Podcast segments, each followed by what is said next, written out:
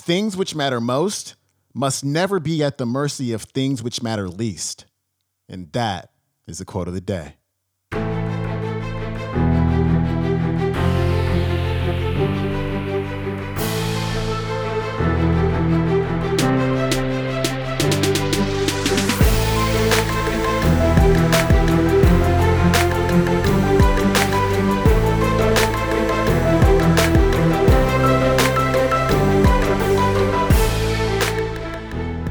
Welcome back to the Quote of the Day Show. I'm your host, Sean Croxton of SeanCroxton.com. Thank you so much for tuning in. We've got Stephen Covey on the show today. Of course, he is the author of the book, The Seven Habits of Highly Effective People, which is a book that so many people have told me is their favorite book in the personal development space.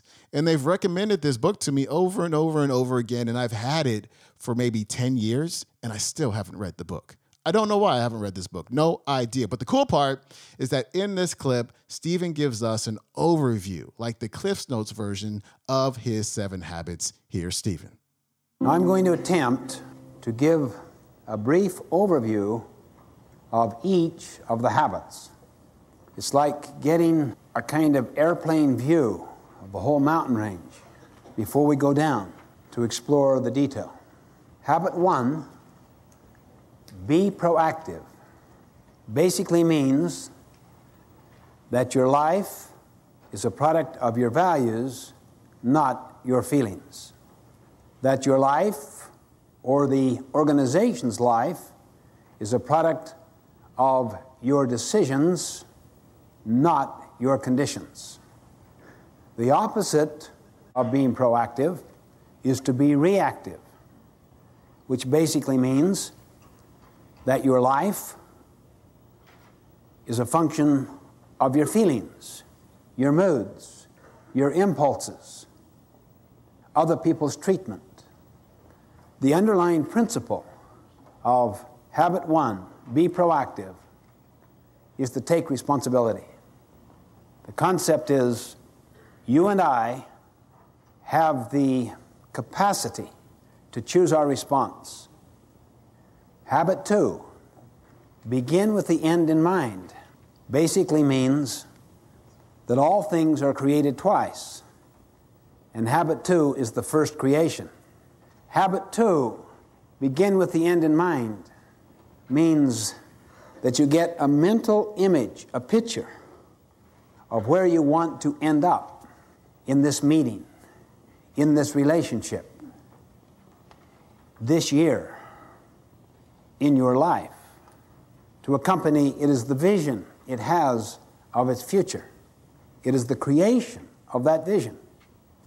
Habit two is based on the principle of vision, of purpose, of meaning, of mission.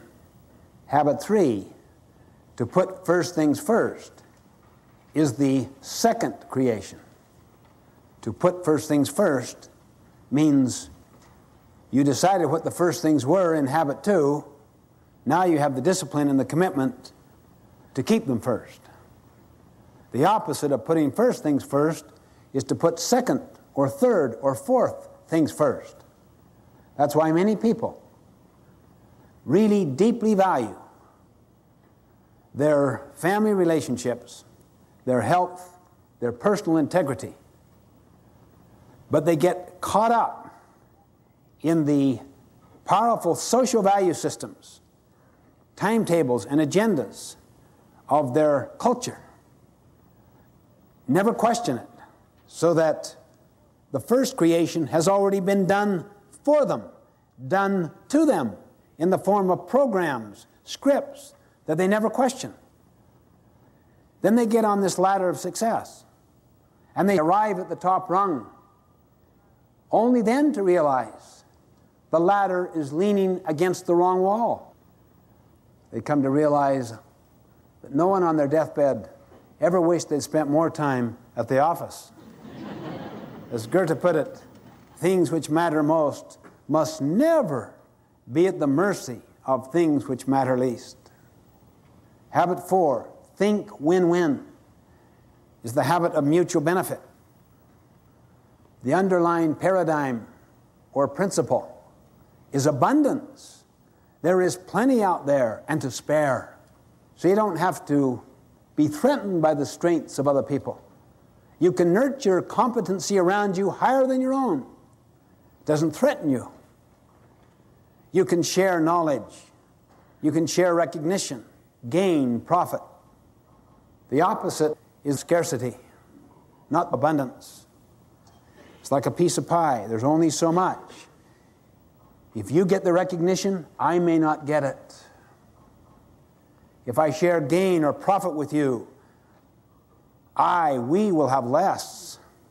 Habit four, to think win win, comes from the principle of abundance, not scarcity, meaning the pie gets larger and larger and larger.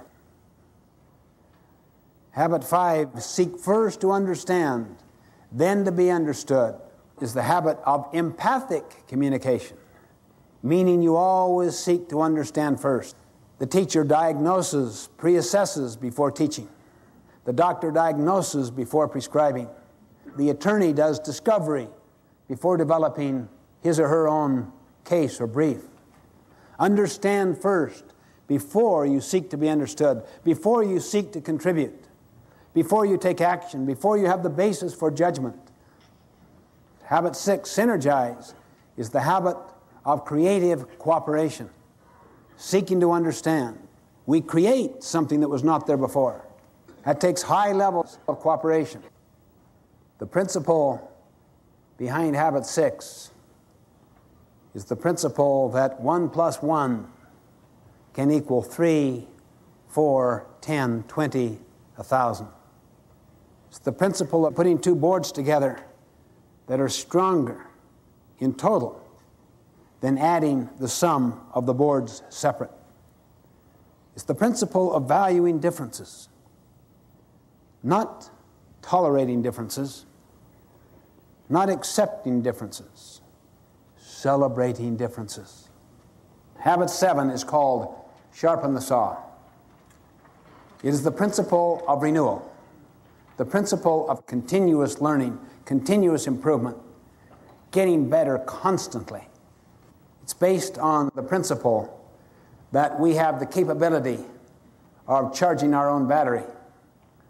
The opposite of habit seven, sharpen the saw, is to just let the blade get dull, to let the mind atrophy, to let the body lose its tone and its vitality through junk food and no exercise and trying to live a life of hedonism, pleasure seeking, rather than one of contribution and service.